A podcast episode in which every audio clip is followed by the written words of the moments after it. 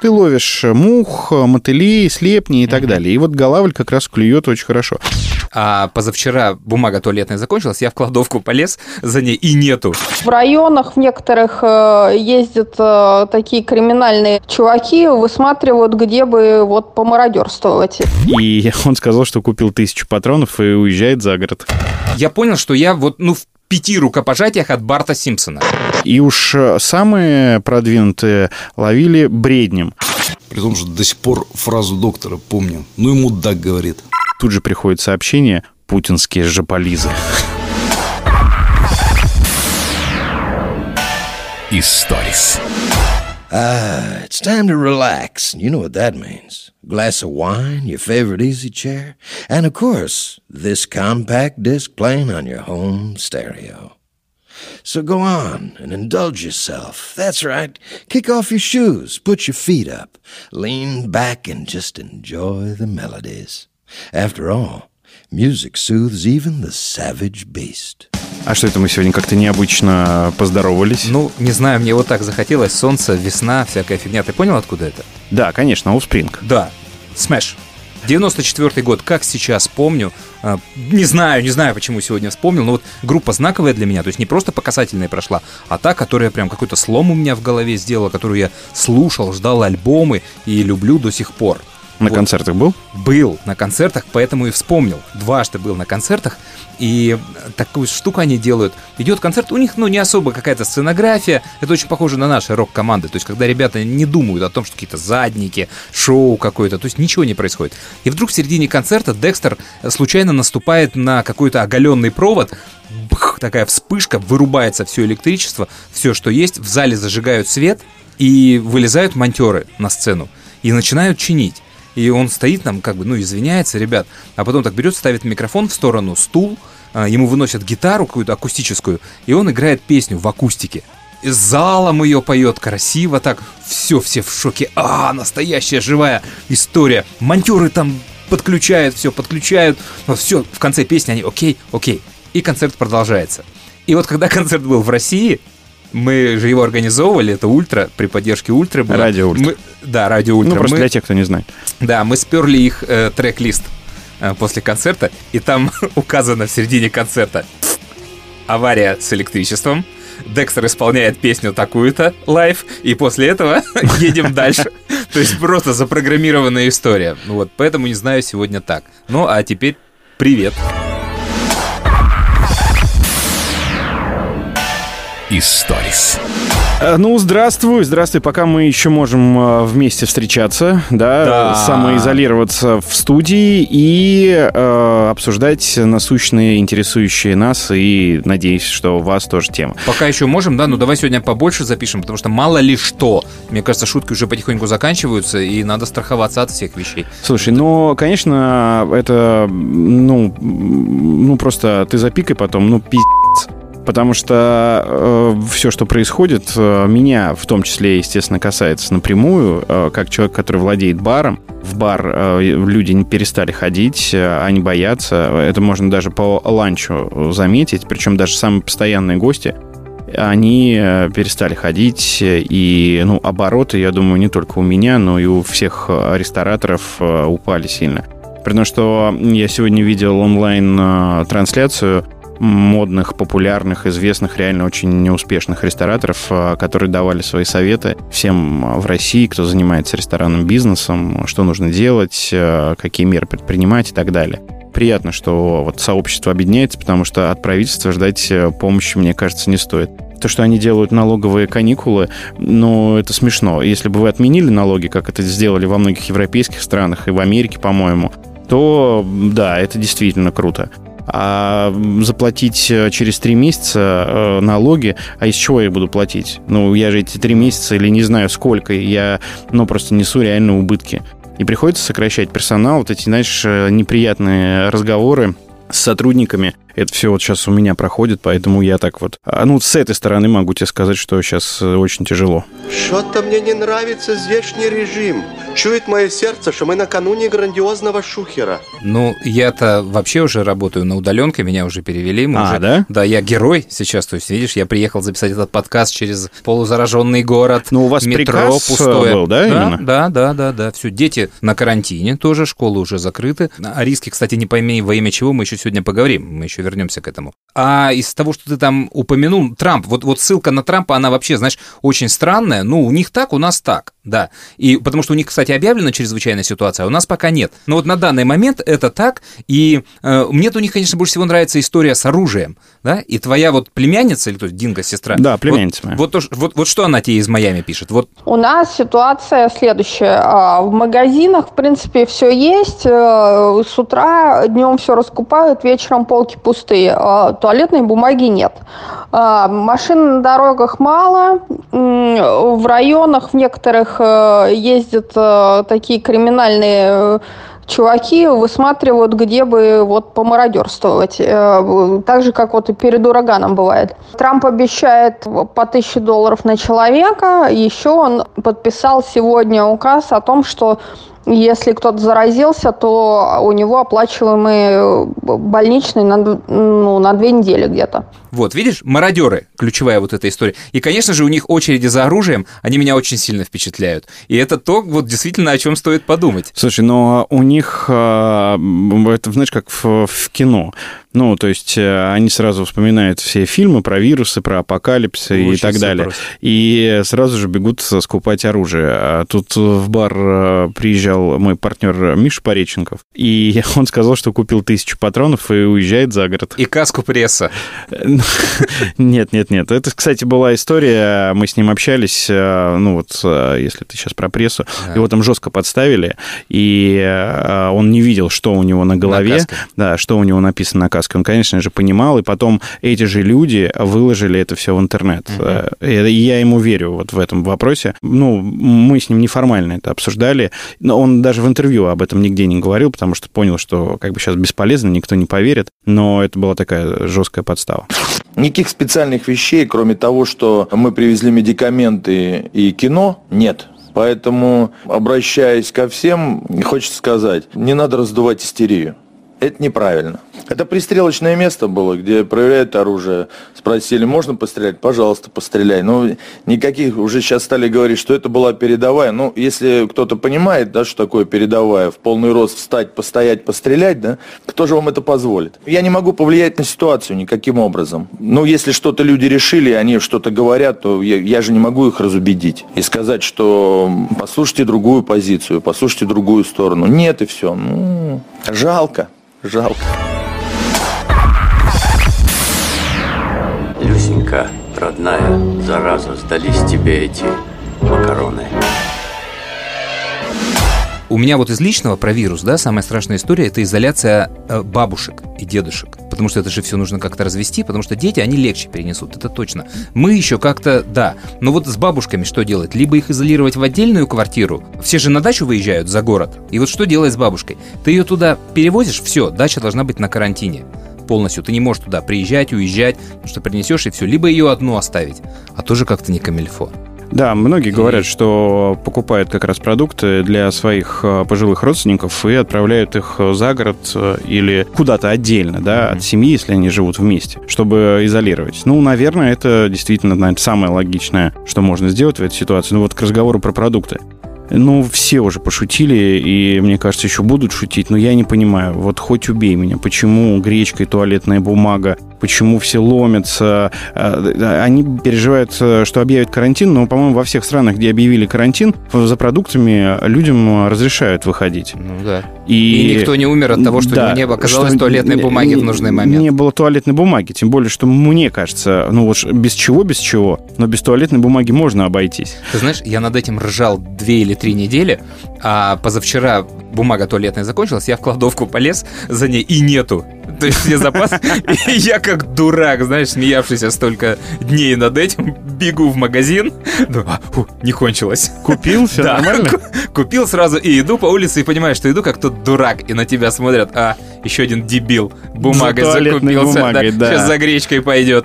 Нет, я э, слышал объяснение ажиотажа на туалетную бумагу тем, что из нее делают э, маски. Ну, в интернете очень много лайфхаков, как из туалетной бумаги или из бумажных полотенец сделать э, маску. Ну, такую бюджетную, да, там скрепки, резинки и так далее. И многие говорят, что вот, ну, именно из-за этого.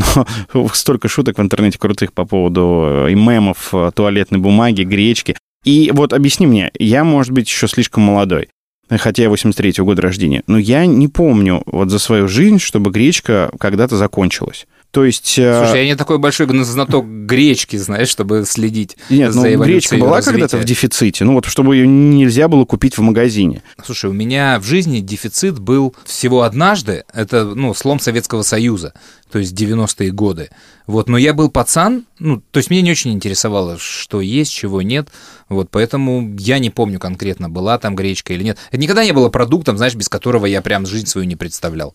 Не помню, чтобы я в детстве как-то очень ел гречку. А у меня э, вот на районе все есть вообще. Абсолютно точно. Э, Мне однажды, э, собственно, продавец-консультант э, сказал, ну, когда я подошел к полке, просто я хотел сфотографировать туалетную бумагу, гречку, чтобы выложить в Инстаграм. Он говорит, вот вы сейчас не обращайте внимания, что полка пустая. Вот дайте пять минут, э, я все принесу, и как бы все будет. Мы просто не успеваем выставлять. Ну, люди Да. это все сметают и фотографируют пустые полки. А потом мы это все выставляем. Я был э, тут в магазине «Азбук вкуса», который... И стою как раз возле полки. Он небольшой. э, Ну, вы знаете, наверное, если не знаете, то это такой достаточно дорогой премиальный магазин. Но он просто рядом находится, из продуктовых ближайший. Поэтому я там был. Я сейчас не, э, не гну пальцы.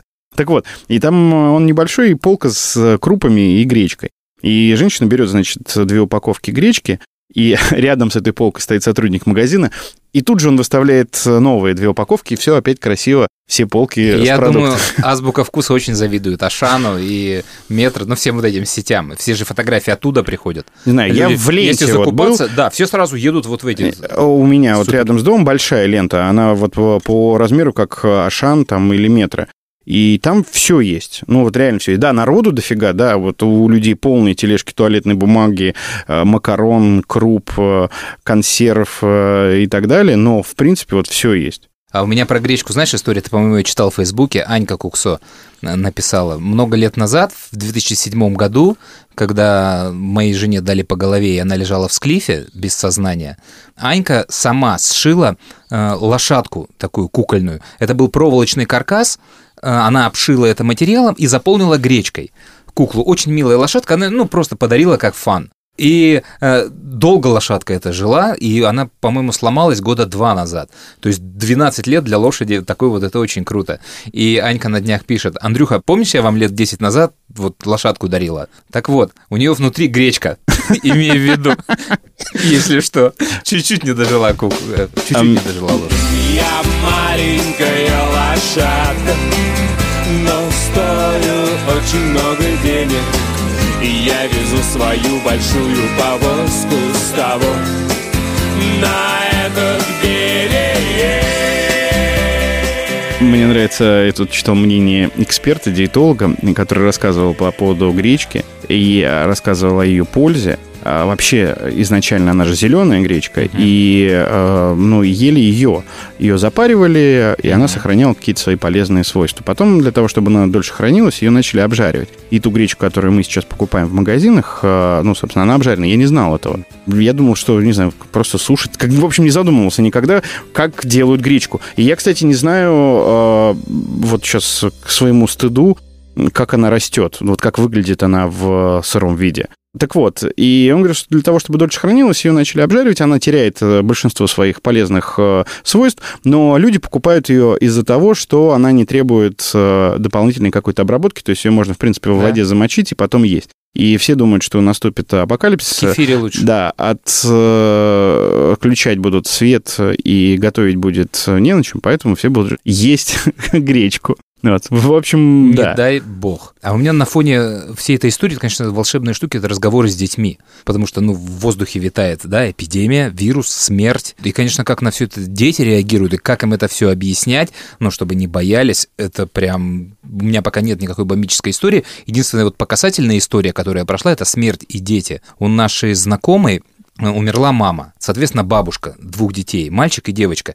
И вот девочке 6 лет, а пацану 3 примерно. И, ну, там, через пару дней после смерти они на завтрак, значит, садятся всей, там, всей семьей, и девчонка такая, ну, брату своему, Антоша, а сколько у нас бабушек? А Антоша так, ну, так, пальцами, знаешь, ничего не очень умеет, вообще показывает две, а она ему, а вот и нет, теперь одна, теперь... Мне кажется, в этом возрасте они еще не очень понимают. Да, да, ну тебе-то что делать? Вспоминаю э, историю, которую наш э, бывший коллега Паш Картаев э, рассказывал, я не знаю, в эфире он ее рассказывал или нет, про дедушку. Когда он с своим маленьким сыном, не помню, сколько сыну было лет, поехал на похороны дедушки, и когда, э, собственно, понесли гроб... э, Не понесли, включили кремация. Это была кремация. А, кремация была, да? да? Да, да, да. Они Ну, в общем, кремации гроб начал включили- двигаться, да. Да, включили заезд Да. в э, печку.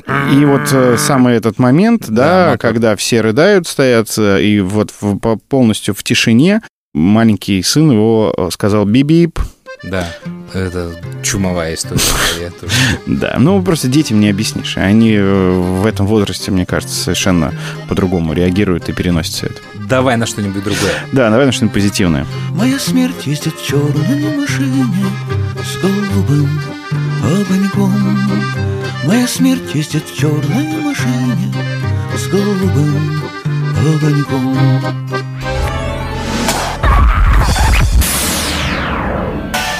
Историс. Не знаю, это байка или нет, э, видел у кого-то пост вчера, у Рябцева, у Ромы из э, технологии, ну теперь уже не технологии, о том, что мужчину или женщину с плакатом «Путину пожизненный срок» где-то принимала полиция и не знала, что с ним делать. То ли его забирать, то ли, наоборот, его хвалить. И там, значит, Креативно, да, да, да.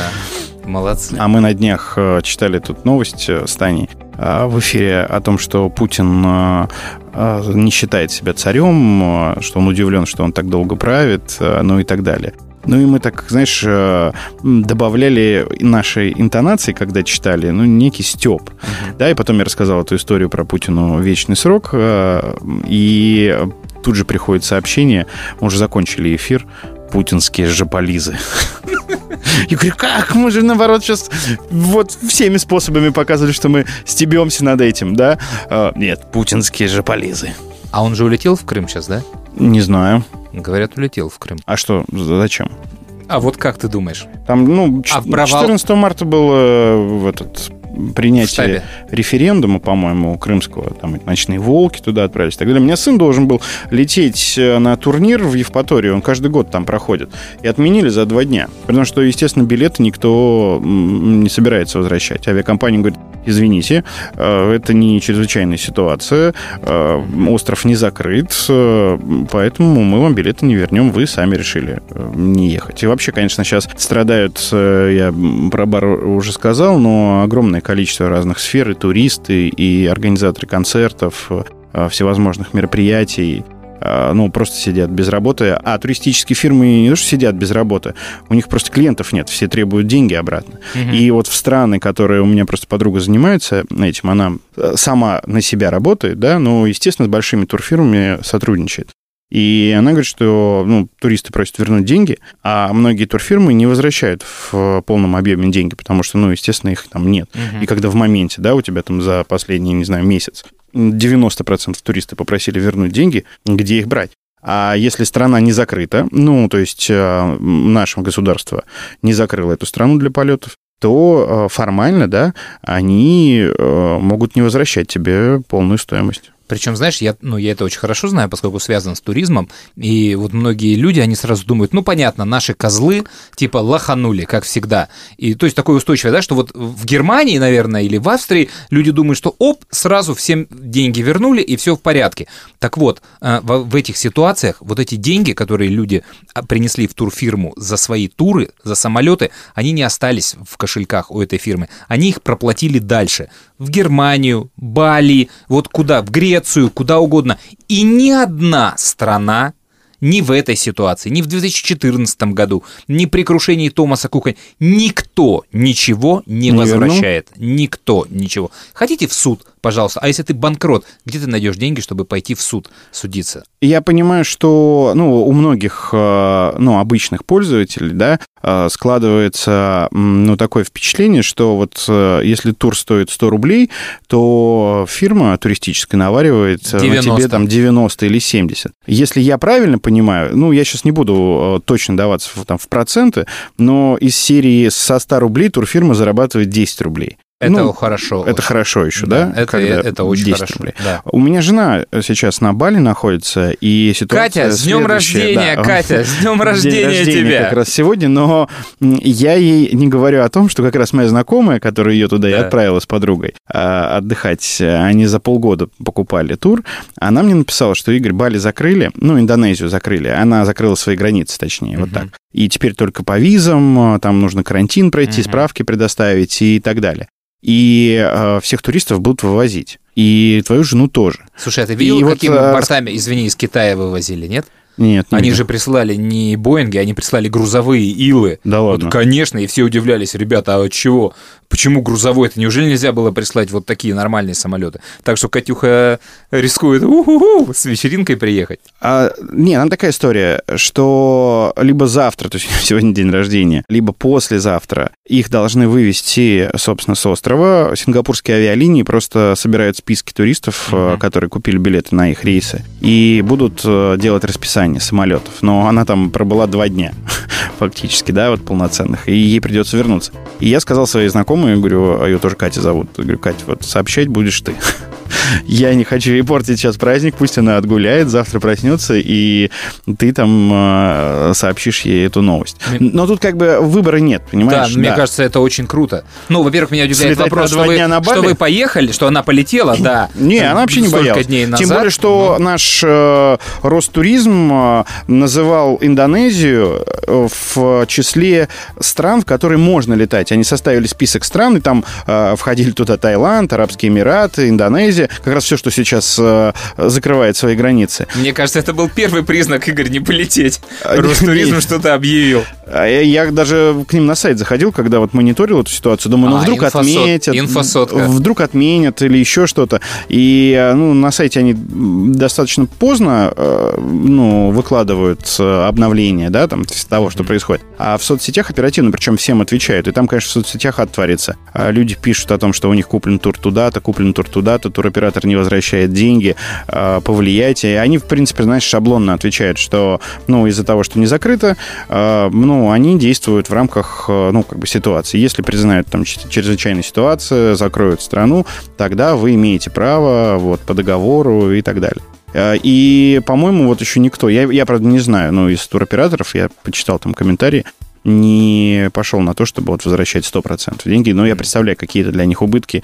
И, конечно, все маленькие компании сейчас точно полетят. Да. И я жену поздравлял сегодня по видеосвязи, а общался, э, спрашивал у нее, как там вообще дела. Она говорит, что здесь вообще никто э, не говорит про коронавирус. Э, Все на Чили отдыхают. Единственное, они пришли в клуб, и э, в клубе им измерили температуру и пустили. Да, а у кого там ну, есть температура, все, до свидания. Такой фейс-контроль температурный.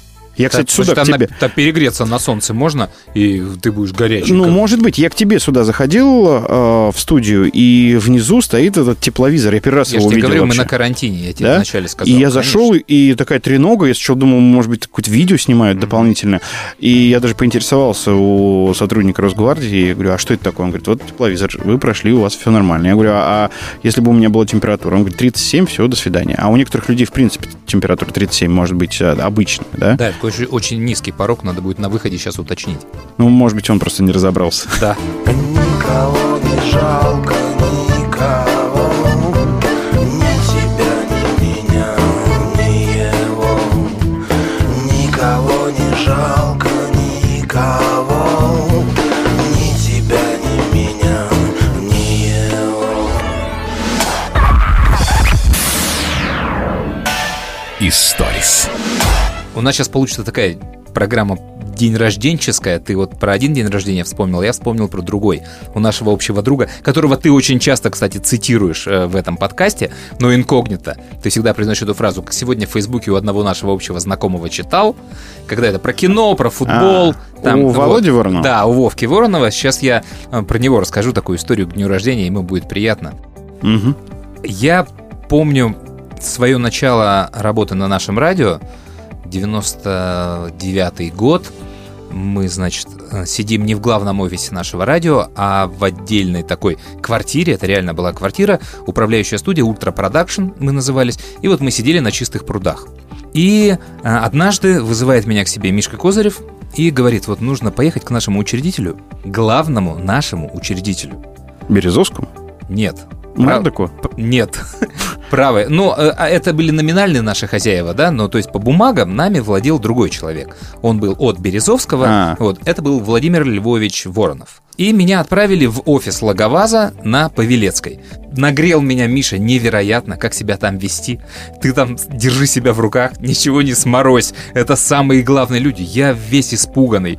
Первое мое такое поручение. Я вообще никуда из офиса к тому времени не выезжал. Я приезжаю в эту контору, меня проверяют, досматривают. На лифте с ключом поднимают в этот пентхаус наверх и заходит, значит, в кабинет к, ну, некому такому мужичку. Вот, и он такой веселый. Здрасте, здрасте, я Владимир Львович. Там, я говорю, я Андрей. Так вот, э, аппарат не играет, нужно, чтобы наше радио играло. Там все, ну, значит, я смотрю там по сторонам, что там, ну, беру в руки штейкер. А тебя как инженера отправили? Так меня отправили как человека, который был там, вот в офисе в нужный момент, когда позвонили, сказали, Миша, радио не работает. Кто есть там? Был какой-нибудь Вадик Мамотин. Ну, говорит, так, Андрюха, поехал. Ну, все, я поехал. Значит, я когда зашел в этот офис, я с Владимиром Львовичем Вороновым познакомился, я понял, что я вот, ну, в пяти рукопожатиях от Барта Симпсона. Потому что он представлял Березовского, а прямой партнер Березовского Руперт Мердок. А Руперт Мердок это 20 век Fox, компания, которая делает Симпсонов. То есть очень-очень недалеко было до этого Барта Симпсона. Я беру в руки какой-то там штекер, который, ну, примерно зарплату, знаешь, свою в руках держу. Я уже не знаю, какие там алмазные коннекти, какие там были. Там очень просто, значит, его подключаю, а Владимир Львович начинает со мной разговаривать. А я держу рот на замке, не дай бог, знаешь, сморозить что-то не то. Ну что, ты как там, музыку любишь? Наше радио, как тебе? Я говорю, ну ничего, нормально, да, хороший. Говорит, слушай, мне Ленинград нравится. Вот, вот это нравится тебе? А я день рождения не буду справлять. И всю песню. С матом? Да, конечно, все как надо. Очень простой такой, знаешь, открытый человек. Вот, я, ну, да, как бы прикольная песня. И тут открывается дверь, и забегает такой пацан щегол. Папа, у он там, Володя, Володя, так, два Володя, ага. И папа, значит, меня знакомит. Вот, знакомься, это мой сын Вова. Вова со мной знакомится, там, привет. Ну и дальше они начинают что-то там про Англию разговаривать. Я понимаю, что Вова из Англии вернулся, учеба какая-то. Я заканчиваю свое подключение, там реально нужно было один штекер куда-то воткнуть, никакой электроники. Все заработало, папа там довольный, дал мне 5, и я, значит, уезжаю, возвращаюсь на работу. Козырев спрашивает, сделал? Сделал, все в порядке. На следующий день я прихожу на работу, и нам представляют нового сотрудника. И это тот Владимир самый, Воронов. да, Владимир Воронов младший, Вовка. И я думаю, ах ты мажор, ах ты мажор проклятый. И в итоге э, вот в жизни вот оказалось это это самый лучший мажор, которого я знаю, а я знаю много. Ну, ему вообще никак не подходит этот, этот термин. То есть Вовка просто прекрасный парень. И буквально за месяц работы у нас Вовка родил две мировые байки, связанные вот со всеми, кто работал в Ultra Production и около нашего радио. Вот люди, которые всю жизнь помнят эти две истории. Первое. Значит, Вовке сразу поручили какой-то а, объем работы, и он был завязан лично на Мишку Козырева. Он То в промо пришел или куда? да, э, ну, там тогда не было какого-то разграничения промо, не Ну, промо. все занимались всем, Да, понятно. да, все, все занимались всем, вот. И ему раз в день нужно было делать такой звонок Мише Козыреву и сверять некую информацию. А Мишка часто работал из дома. И однажды, значит, Вовка сидит в комнате, поднимает трубку, и мы понимаем, что он с Мишей Козыревым разговаривает. Он говорит, да, мгм», ответил пару вопросов, говорю, что, а, да, бегу, кладет трубку и убегает из комнаты. Ну все, мы сидим, Вовка возвращается, говорит, а Козырев где? Его нет у себя. Мы говорим, ну да, его нету сегодня. Он сказал, сегодня не будет вечером. Да как нет? Он сейчас сказал мне, что- чтобы я к нему зашел.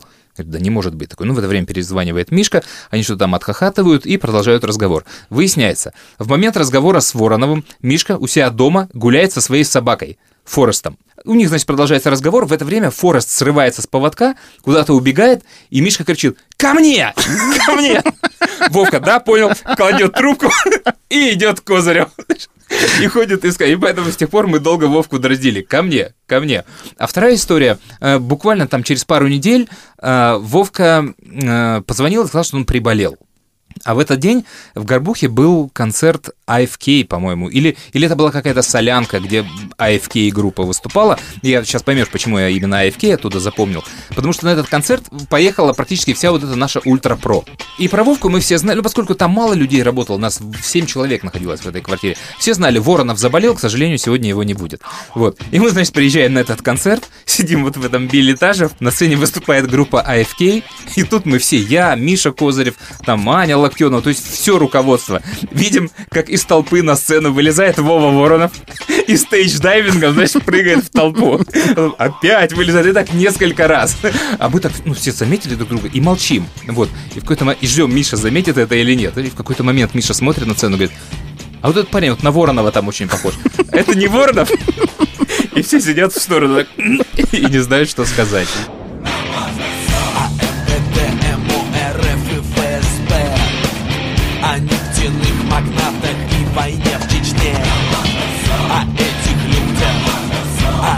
Их словах О диких мыслях, что рождаются в мозгах.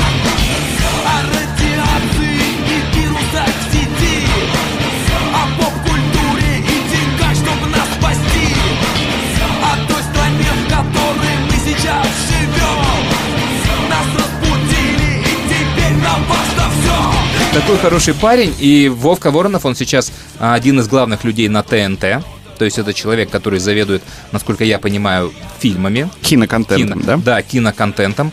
А, Папа его, Владимир Львович Воронов, владеет газетой «Ведомости». Я слышал, что собираются еще- продавать ее. Да, пока еще владеет. А Вовка еще, кстати, продюсер программы вот про кино. Как она называется? Такое Смотрел? кино? Да, смотрел ее когда-нибудь? Да, смотрел. Как тебе? А, ну, я не помню, я смотрел, как раз Вова выкладывал ее, и там, по-моему, даже другие ведущие были, они, по-моему, поменялись э, потом. Короче, Я- полное говно. Даже мой инстаграм лучше про кино рассказывает, чем эта программа. Я могу тебе следующее сказать. Я почему так часто Вовку цитирую? Потому что, э, ну, видимо, Facebook мне его в рекомендованных постоянно показывает, и он оценивает фильмы.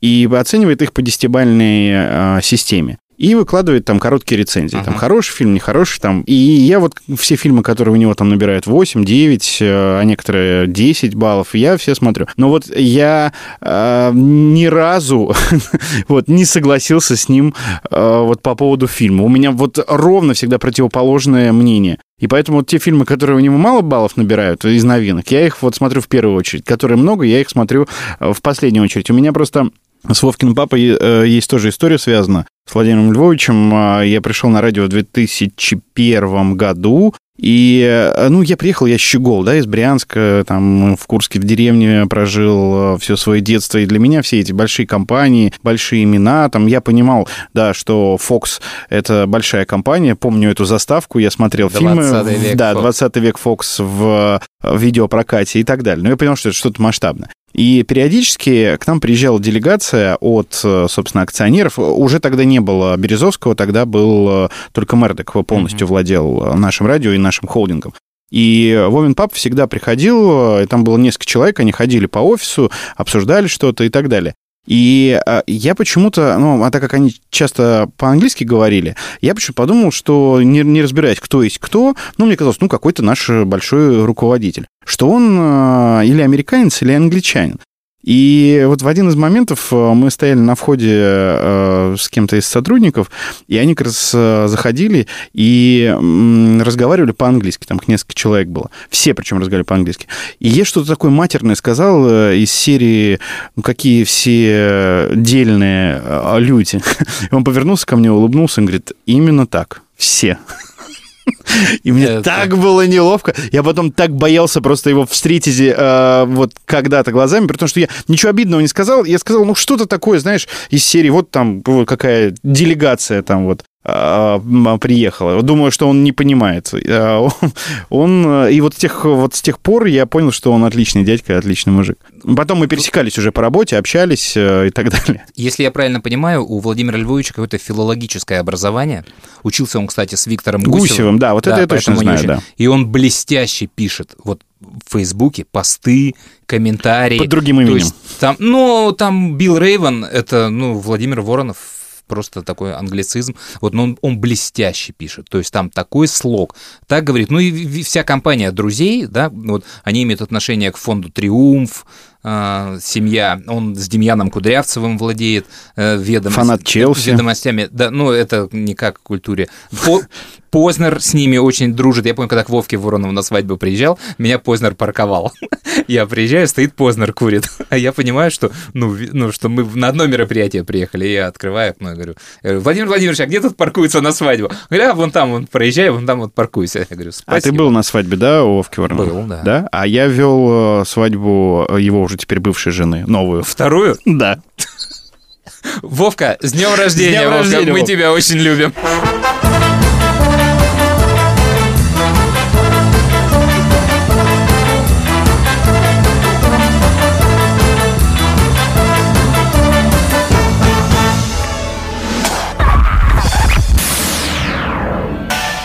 Историс. Слушай, скажи мне, а ты видел новую рекламу Hyundai машины? С Би-2? Да. Да, видел. Вот смотри, подожди, тест. Вот, вот при этих аккордах какие у тебя воспоминания? Брат 2. Брат 2, да? Ну и еще что? Ну о чем ты думаешь?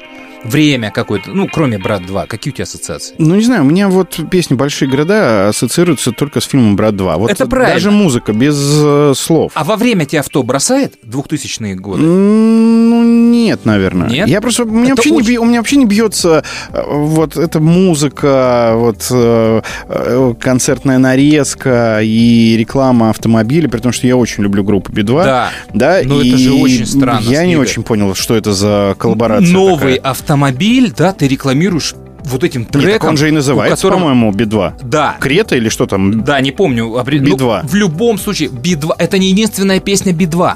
Он может называться Би-2, ты можешь взять группу Би-2. Группа Би-2 не умерла в 2000 году. Она пишет новые песни. Зачем вы берете трек из 2000 года? Ну, я а думаю, то и что- из 90-х годов. Но ассоциация 2000 год, Брат 2, Криминал, что угодно. Знаешь, BMW не давала деньги на съемку Да, Бумера. «Бумера». Да, долго первого. Но второму, А второй, да. конечно, И он сразу же. снят как рекламный ролик большой, э, собственно, м, X5, X5, по-моему. да. Да, да, да. Я просто, понимаешь, Очень э, странно. думаю, что там, наверное, все-таки, ну, мне хочется верить, они все-таки проводили какие-то замеры, потому что Hyundai это такой народный бренд, и э, люди не меломаны, они знают группу B2 только по песне «Большие города». Поэтому э, у людей срабатывает э, такая история. Ты слышишь музыку и сразу обращаешь внимание на телевизор, смотришь на картинку. Я не знаю, кстати, удачная эта рекламная кампания или нет, но меня она тоже удивила. При том, что, я так понимаю, у Би-2 контракт с э, то ли Infiniti, то ли Кадиллаком, по-моему, с Кадиллаком. Потому что им давали автомобили, и они выкладывали у себя в Фейсбуке, э, ребята, я имею в виду. Да-да-да, они много кому их насоветовали потом. Да, э, собственно, фотки с Кадиллаками. Это такая нормальная практика. Мне наш автоэксперт Андрей Ломанов рассказывал, когда дают звездам автомобиль. У Басты, кстати. Басты, да, долго был. у него Бентли. Бентли, И когда Вася к нам приезжал э, на интервью, я спрашивал, это твой? Он говорит, ну как, в общем-то мой, но мне его нужно будет отдать. ну, там ему на, на год, на два, на три дают этот автомобиль, потом он его отдает. И я думаю, что со многими звездами это так работает. Ну, я думаю, они сейчас переиграли эту историю. Ну, если не может быть Кадиллак, а рекламируешь ты в эфире Hyundai. Может быть, просто Странно контракт закончился там. Hyundai, да, на Ну, я думаю, вряд ли э, со всем уважением к Hyundai э, Шура и Лева ездят на Hyundai. Слушай, про Васю и Бентли мы одно время делали проект и рядом сотрудничали. То есть это была не прямая связь, но нам нужны были очень сильно камызяки для одного дела команда КВН. А мы им позвонили, они пришли, и мы им рассказали, что мы вот немножко с Бастой работаем. А у них была игра на носу, и они тут же придумали номер. Ты, может быть, помнишь этот номер? Это шоу «Голос». С появлением одного из членов жюри в шоу «Голос» многие исполнители стали думать, что теперь попасть в телепроект стало гораздо проще. Йоу-йоу-йоу-йоу, я из Ростова! Я родился в Ростове, там же, где и рэпер Баста! Ладно, дайте мне бит. Йоу-йоу-йоу-йоу, это история о том, как в 93-м году в Ростове мы грабанули с другом бабку, и этого друга звали...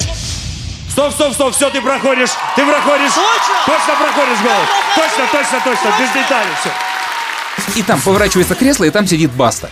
Вот. И мы, значит, э, из офиса поехали на репетицию этого номера, тогда еще не на игру. Мгм. Вася за рулем своего Бентли, я и Наташка Мостакова, его директор, пресс-атташе была, его и Газгольдера. До сих пор? Да, и Газгольдера, вот. И мы, значит, приезжаем в этот дворец советской армии, где снимают КВН, где репетиция идет. И Вася вот так по кругу мотается и не знает, где остановиться. Ни одного места парковочного нет. И он а, останавливается, знаешь, а, на пешеходном переходе.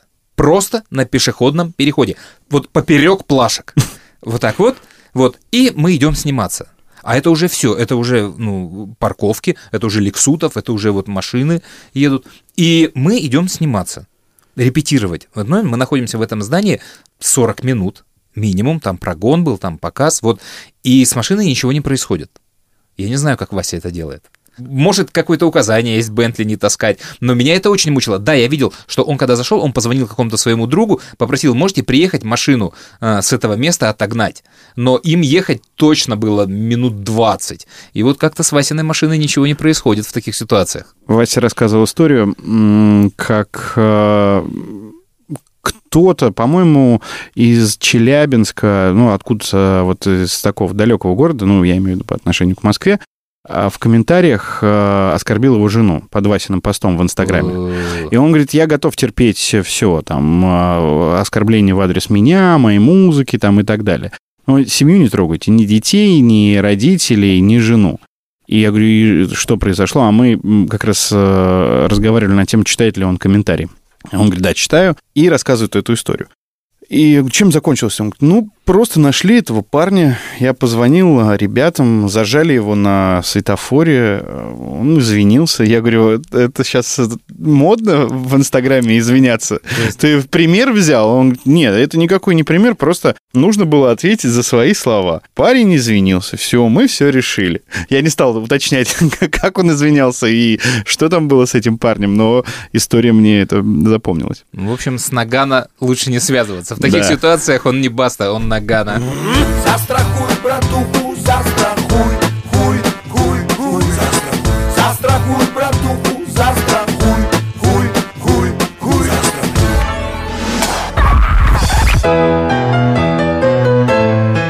Открытый микрофон. Любимая моя рубрика. Сегодня у нас человек из Молдавии. Я тебе сразу переведу ключевое слово в этом разговоре. Мулцумеск — это спасибо. Мгм. Вот. А ты знаешь, да, язык? Да, я знаю язык, потому что я там жил. По этой связке и пришла история. Да, то есть это мои корни, так сказать. Руслан. В конце 80-х, начале 90-х на автобазу в Страшенах устроился чувак работать водителем. Ну и знаешь, как новенький туда-сюда. Ну надо же проставиться, как бы за трудоустройство, все дела. Принес он вина, закуски. Все собрал там мужиков, там слесарей, автомехаников, ну кто там был. Водил. Сели они после работы вечером, короче, ну и бухают. Ну, слово за слово, знаешь, как в компаниях. Все там байки травят, там один расскажет что-то, второй. Ну, он, чтобы не отставать, как бы показать, что рубаха парень, там, сейчас расскажу, типа, тоже я крутую историю. Говорит, ну, в общем, служила на границе с Монголией. В погранотряде, короче. И как-то шли мы, говорит, шли ночью вдоль колючей проволоки вдоль этой системы и услышали шуршание какое-то. Ну, подумали нарушитель, сразу автоматы скинули, что и кто идет. Подошли ближе, смотрим, а там косуля такая, ну, олениха маленькая, застряла, запуталась в колючей проволоке, никак не может выбраться. Ну, они думают, о, сейчас пристрелим, класс, сейчас всей ротой там на заставе или как там называется, отряд их. Сейчас, типа, вечерком шашлыка пожарим, а потом, говорит, я посмотрел на нее, а у нее слезы так из глаз с обоих текут. Ну, мне жалко стало, я, короче, ее взял, распутал, и она побежала, говорит. Отбежала метров на 10, остановилась, голову повернула и так медленно, говорит, Молцумезг Жора. И чуваки начали жать. Он, он говорит, да нет, да стопудово, блин, да клянусь, отвечаю, ты что не веришь? А чуваки говорят, слышь, ты дятел, говорит, а что, говорит, монгольская лениха по-молдавски знала, что ли? И с тех пор вот его начали называть Молцумезг Жора. Причем, блин, я не знаю, живой он или не живой, но буквально года три назад, и он еще был. И его также, причем и называют Молцумезг Жора. Вот, собственно, эта история вот, о том, как эти клички появляются. Вот, знаешь, у вас в радиоэфирах, каждый в своем радиоэфире хоть раз в жизни делал эту историю. Какие у вас были клички Погоняло. во дворе? Да, и за отправку все берут, что у каждого в школе, во дворе был косой, батон, кабан, кабан, толстый. обязательно толстый, да, все вот эти перечисления. Не, Вот мы как несколько раз было. даже тему заводили такую. Да? да Было? как вы получили свою кличку? У меня все было просто. А У меня было две клички. Когда я был совсем маленький, меня звали Пионер, потому что папа мой учитель, работал в школе, и он э, в том числе возглавлял там пионерскую... Был, ну, пионер-вожатый, там, ну, в общем, э, я не помню, как эта должность точно называлась. Я так я был его сыном и постоянно там э, рядом с ним ошивался. Ну, меня все звали Пионер. А потом, э, ну, чуть постарше, естественно, во дворе кто-то назвал меня пнем, потому что Паньков, Пеньков, э, Понятно. пень, трухлявый, и э, пошло-поехало. И, соответственно, это все, ну, вот прижилось. Но при том, что если пионер меня радовало, а ну, пень и трухлявый понимаю. было не очень приятно. Но в то время выбора не было, потому что у каждого была своя кличка, и, ну, то есть, если она уже приклеилась к тебе, все, тебя будут все так звать. Извините, а вы не киберстранник? Что? Вы не киберстранник? Девушка, я что, похож на киберстранник? А у меня есть вот истории, когда как появилась кличка необычная. Одна все время история всплывает. У нас каждое лето, поскольку рядом много было каких-то садов, поливочных историй, рыли новые пруды, котлованы для поливки, и в каждый тут же запускали рыбу. И когда мы знали, что где-то ну, в доступности а, открылось новое озеро, мы обязательно ехали туда ловить, то есть проверить, что там за рыба, как там. И вот мы приезжаем однажды на очередное открытое озеро, начинаем ловить, забрасываем удочки, и друг наш вытаскивает, или кто-то из нас вытаскивает рыбу, и мы не понимаем, кто это. То есть это не карп, не карась, не окунь, то есть какая-то тварь необычная. И один из наших друзей авторитетно говорит, это бубырь. Мы говорим, кто? Бубырь, бубырь. Я знаю, я у бабушки на Украине таких ловил. Ладно. Забрасываем удочки, дальше вытаскиваем еще одна рыба, ну, тоже какая-то другая. А это кто? Это бубырь. Что такое, какой бубырь? Это другой бубырь. Два вида бубырей. Ну, вторая рыба тоже оказалась бубырь, третья тоже, седьмую рыбу мы достали. Саня, все, не надо подходить. Мы знаем, это бубырь. И на всю жизнь человек после этой рыбалки стал бубырем. Ну, не на всю жизнь, это под Ну, школы уже было. Все. А рыбу бубырь я в своей жизни так и не встретил. А ты гуглил? Да, я Мне гуглил. прям сейчас, вот, знаешь, Фамилии? э, рука потянулась за телефоном посмотреть, да, да, а да. если э, Нет, рыба-бубырь. Нет, нет. Вот он, вот она, рыба моей мечты, вот она, вот она. Ясь! Ребята, ясь здоровенный, здоровенный ясь! Ясь! Ну, еще много очень э, сленговых всяких названий э, рыбы. Может Но про бубуря я тоже Ну не вот слышал. не Хотя пришла. в детстве ходил на рыбалку. Причем э, я, когда жил в деревне у бабушки с дедушкой, ну, то есть на лето тебя отправляли и на все каникулы. До, не помню, какого возраста, наверное, лет до 14, до 15, потом просто стало там неинтересно. Ну, ты вырос, у тебя другие интересы, и я там же, в э, Курской области, недалеко от деревни был поселок, э, ну, он и есть сейчас, где жил мой двоюродный брат, двоюродная сестра там, и, ну, и я туда к ним тусоваться уезжал. Так вот, ну, когда я был чуть мельче, я ходил на рыбалку. При том, что это сейчас э, удочки э, совершенно разные бывают, да? У нас было у богатых э, бамбуковая такая трехколенка или Да, там да, сколько да, у да, нее да. колен. Да, два-три, кому Да. как повезет. Это был просто вышаг. Но обычно дед меня э, водил в ближайшую посадку, это называлось, леса там не было. Ну, такие э, кустарники, деревья вдоль железной дороги. И мы там вырубали палку, Соответственно, из э, пенопласта или из пробки делали, или из пера, вот что чаще всего было, гусиное Поплывок, перо. Да, конечно, поплывок. классика. Вот гусиное перо это была классика. А, э, Плавили свинец э, из аккумуляторов старых. Аккумулятор, Да, конечно. мы из него делали всяких солдатиков и так далее. Классика. И, э, соответственно, копали червей, потому что только на червя мы ловили. Не было тогда еще истории с хлебом даже, со всеми делами. Просто дед говорил, вот там там навоз, иди накопай червей в банку, причем в консервную банку, жирных, красных и, и так далее. И э, пойдем на рыбалку. И я ловил там пескарей, э, окуней, головлей. Там были такие у нас приспособления. Тоже мне дедушка научил, как перетяжка. Ты представляешь, что такое перетяжка? Нет. На э, одной стороне берега и на другой стороне берега к дереву или там к кусту привязывается леска. И, соответственно, она, ну, такой овальной формы получается, да?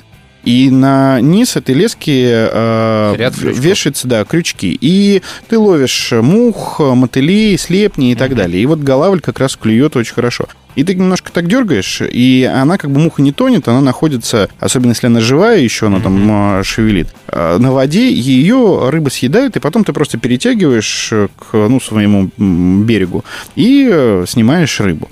И еще были телевизоры. Телевизор что такое, понимаешь?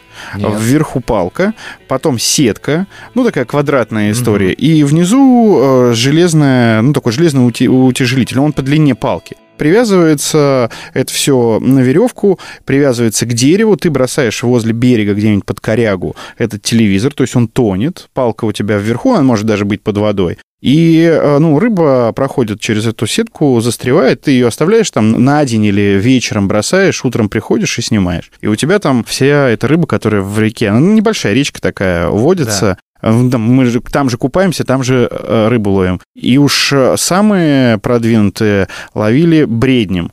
Бредень это такой... я тебе Меня могу... веселит бесконечно- каждое название. да, но я- могу э, ошибаться в терминологии, но у нас это называлось телевизор, бредень и перетяжка. Это вот э, если коромысло себе представляешь, вот, да, Да. и натянутая сетка такая, ну как са- сачок Да, такой да, большой. да. И ты вот вдвоем или втроем, потому что он огромный, идешь прям по реке, вдоль, ну, недалеко от берега, под каждый куст его заводишь и, э, соответственно, снимаешь э, рыбу. Вот у меня такое было. Да, у нас все это было, просто детство. названия другие. Они во многом были молдавские или какие-то там совсем русская глубинка, если это Омск. Фатха была в, в Омске, не помню. Ну да, с- технологии, да, понятно. При том, что я рыбу не любил в детстве вообще, но вот э, ловить, э, Азарт. да, это было очень интересно. Только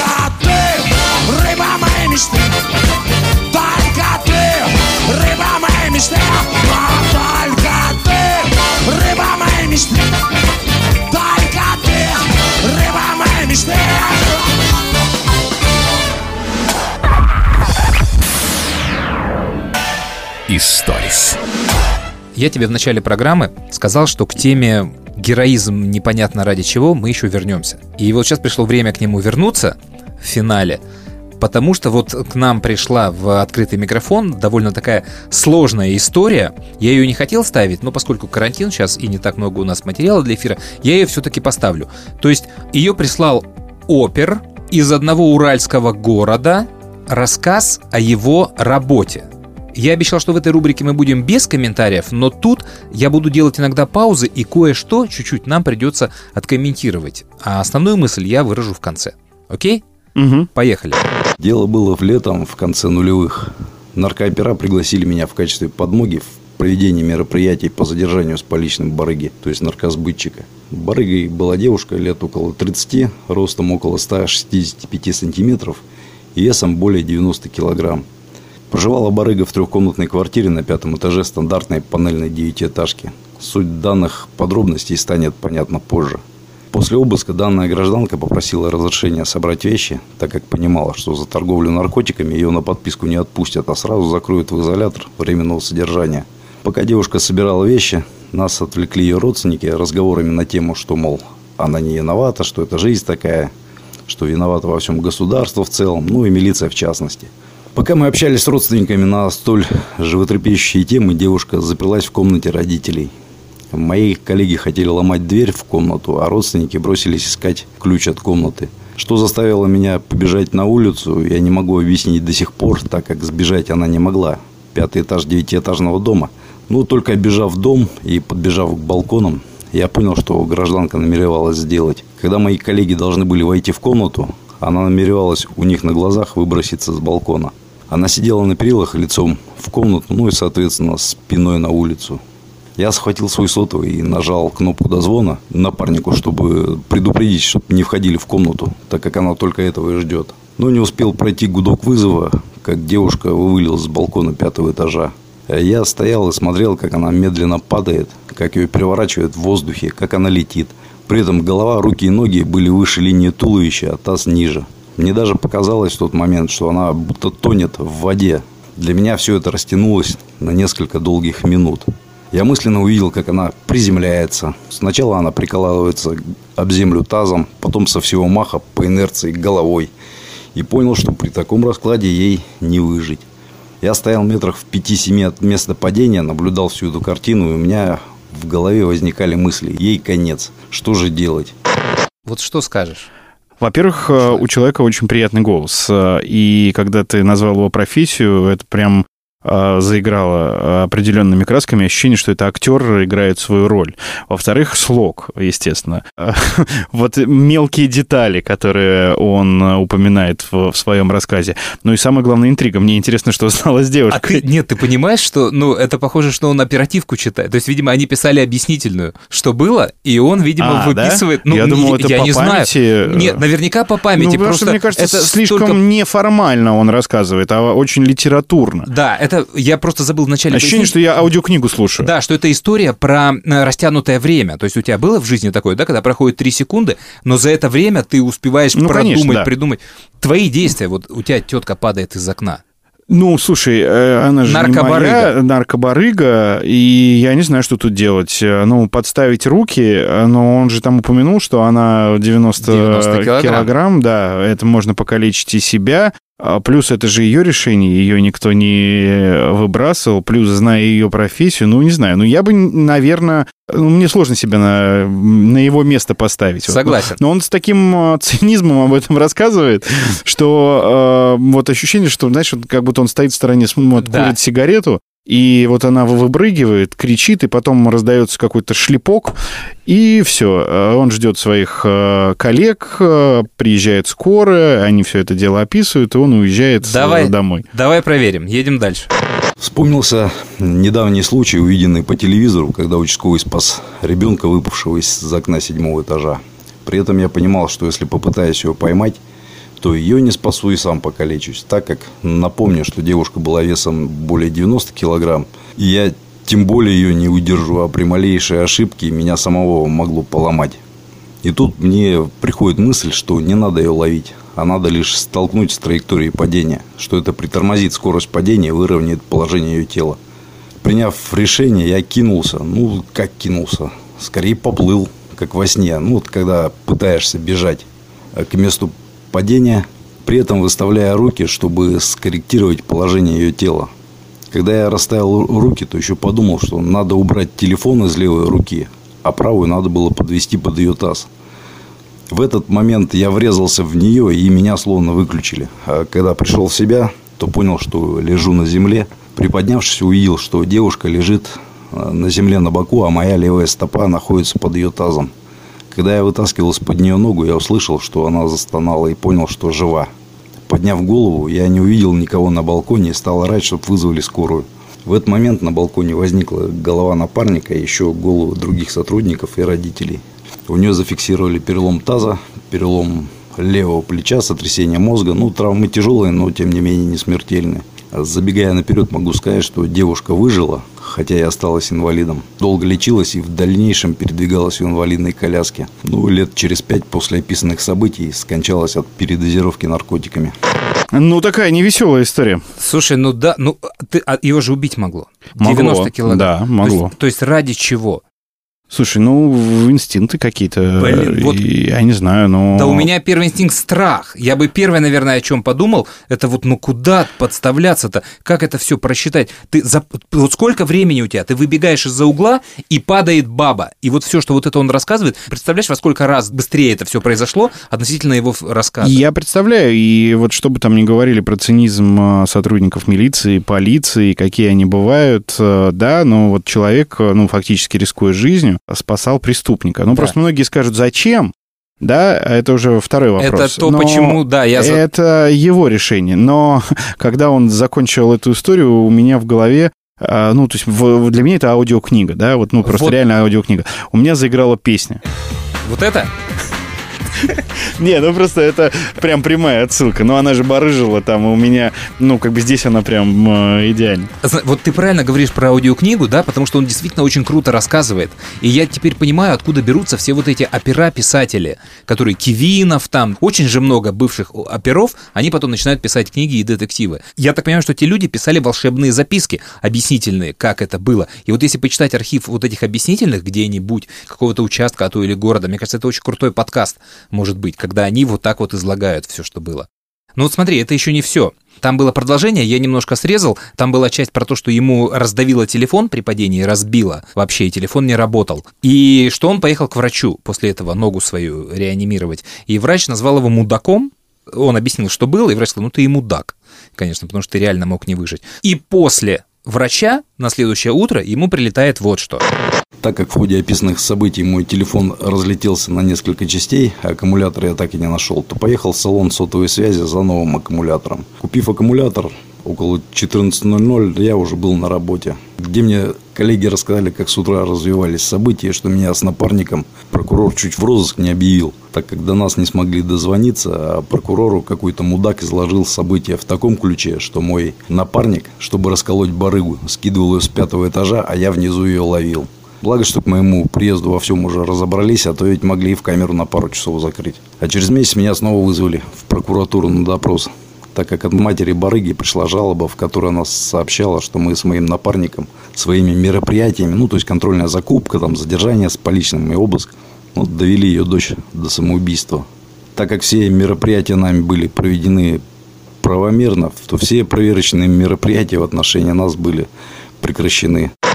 Да, вот это, конечно, Вот просто... тебе еще одна краска к разговору, да, рис- тут мы с тобой говорили, рискнул бы ты или не рискнул жизнью ради барыги, а вот тебе еще одна гирька, которую тоже нужно класть на весы, потому что ты рискуешь, ты прыгаешь, ты бросаешься, а потом ты еще можешь быть виноват. Да, еще можешь присесть потом. Да, и ты еще присесть можешь. Как вот это все взвесить за 3 секунды, я не понимаю. Но единственное, что я понимаю точно, что вот на таких операх и держится вся наша вот эта прогнившая система.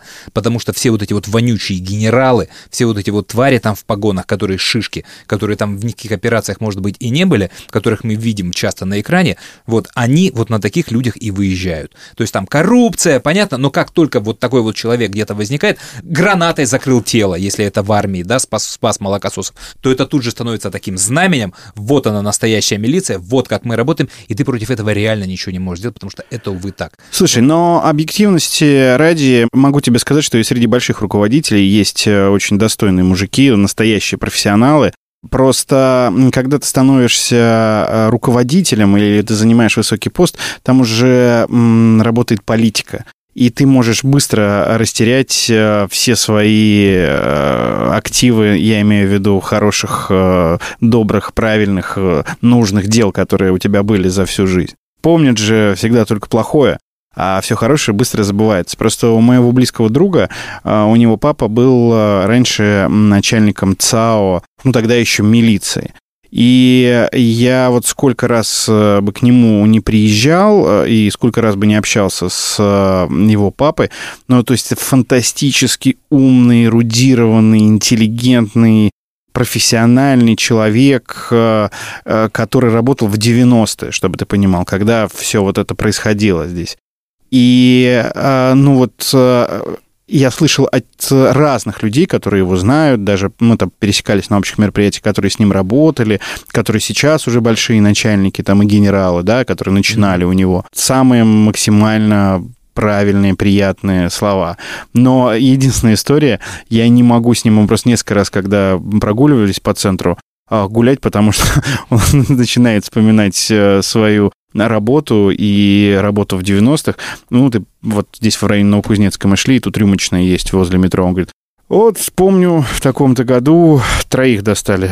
Ну, выпивали, поножовщина, ночью меня вызвали. Как сейчас помню, первый день из отпуска э, вышел, и все, три жмура. И, ну, вот такая история. Дальше проходишь, а вот здесь э, вот такое-то убийство было. А я вот этого авторитета, ну, этого криминального, да, известного, еще в кино про него сняли.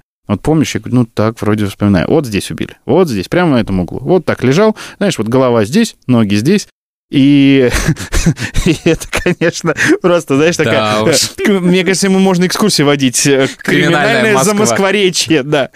И рассказывать, где что произошло. Слушай, ну ладно, в общем, мы все это ну, повернули в довольно веселую историю, но, конечно, вот я всегда Да, думаю я про этих согласен. оперов. Я Коля. согласен, что- И ох. И понимаешь, как вот умудриться вот со всей этой системой, да, и с э, небольшими официальными зарплатами находить себе подработку, пусть не самую официальную, но честную, по крайней мере, да, потому что все-таки есть принципиальные сотрудники во всех э, ведомствах, которые, да, э, имеют левый доход, но они это делают, ну, как-то вот не в ущерб простым людям, вот так их назовем, да? Да. а как-то вот соблюдают этот баланс. И как Робин Гуды э, забирают у богатых и отдают их бедным. А ты знаешь, э, я уже об этом рассказывал в одном из наших подкастов, э, что вот все мои знакомые сотрудники, они говорят, что фильм «Ментовские войны» максимально похож на правду. Ни одной серии не видел, к сожалению. Я тоже не видел, но там снимался Лешка Завьялов, э, наш бывший коллега, который, к сожалению, разбился, когда у него не раскрылся парашют. Ну, точнее, не, не раскрылся, в него влетел э, человек, запутались стропы. А это был наш актер, который озвучивал э, и для нашего радио очень много, и Best FM тогда, и потом нам для Монте-Карло. И вот Лешка там играл одну из э, главных ролей.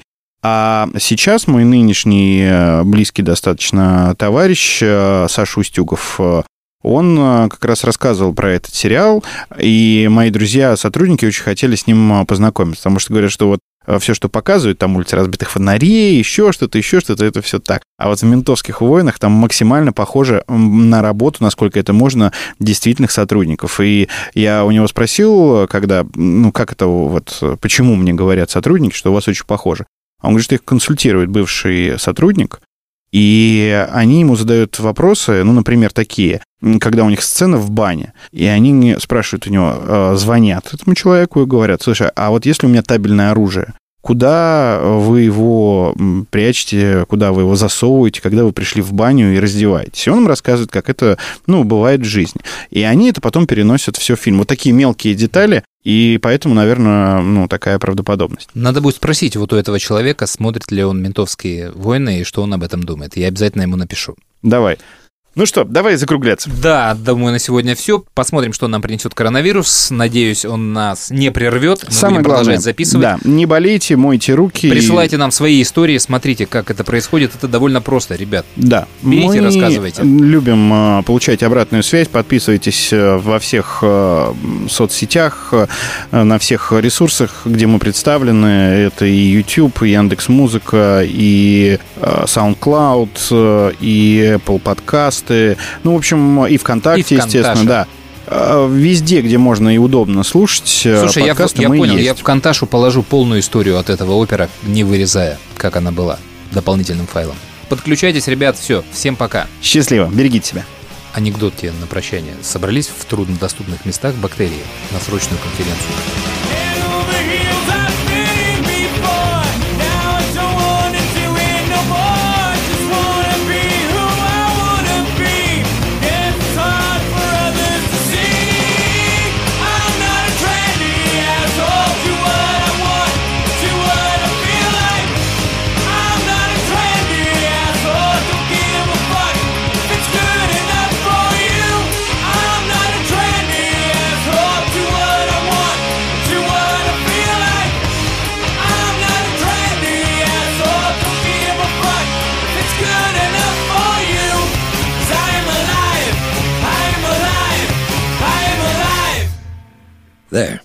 hope you enjoyed our time together today.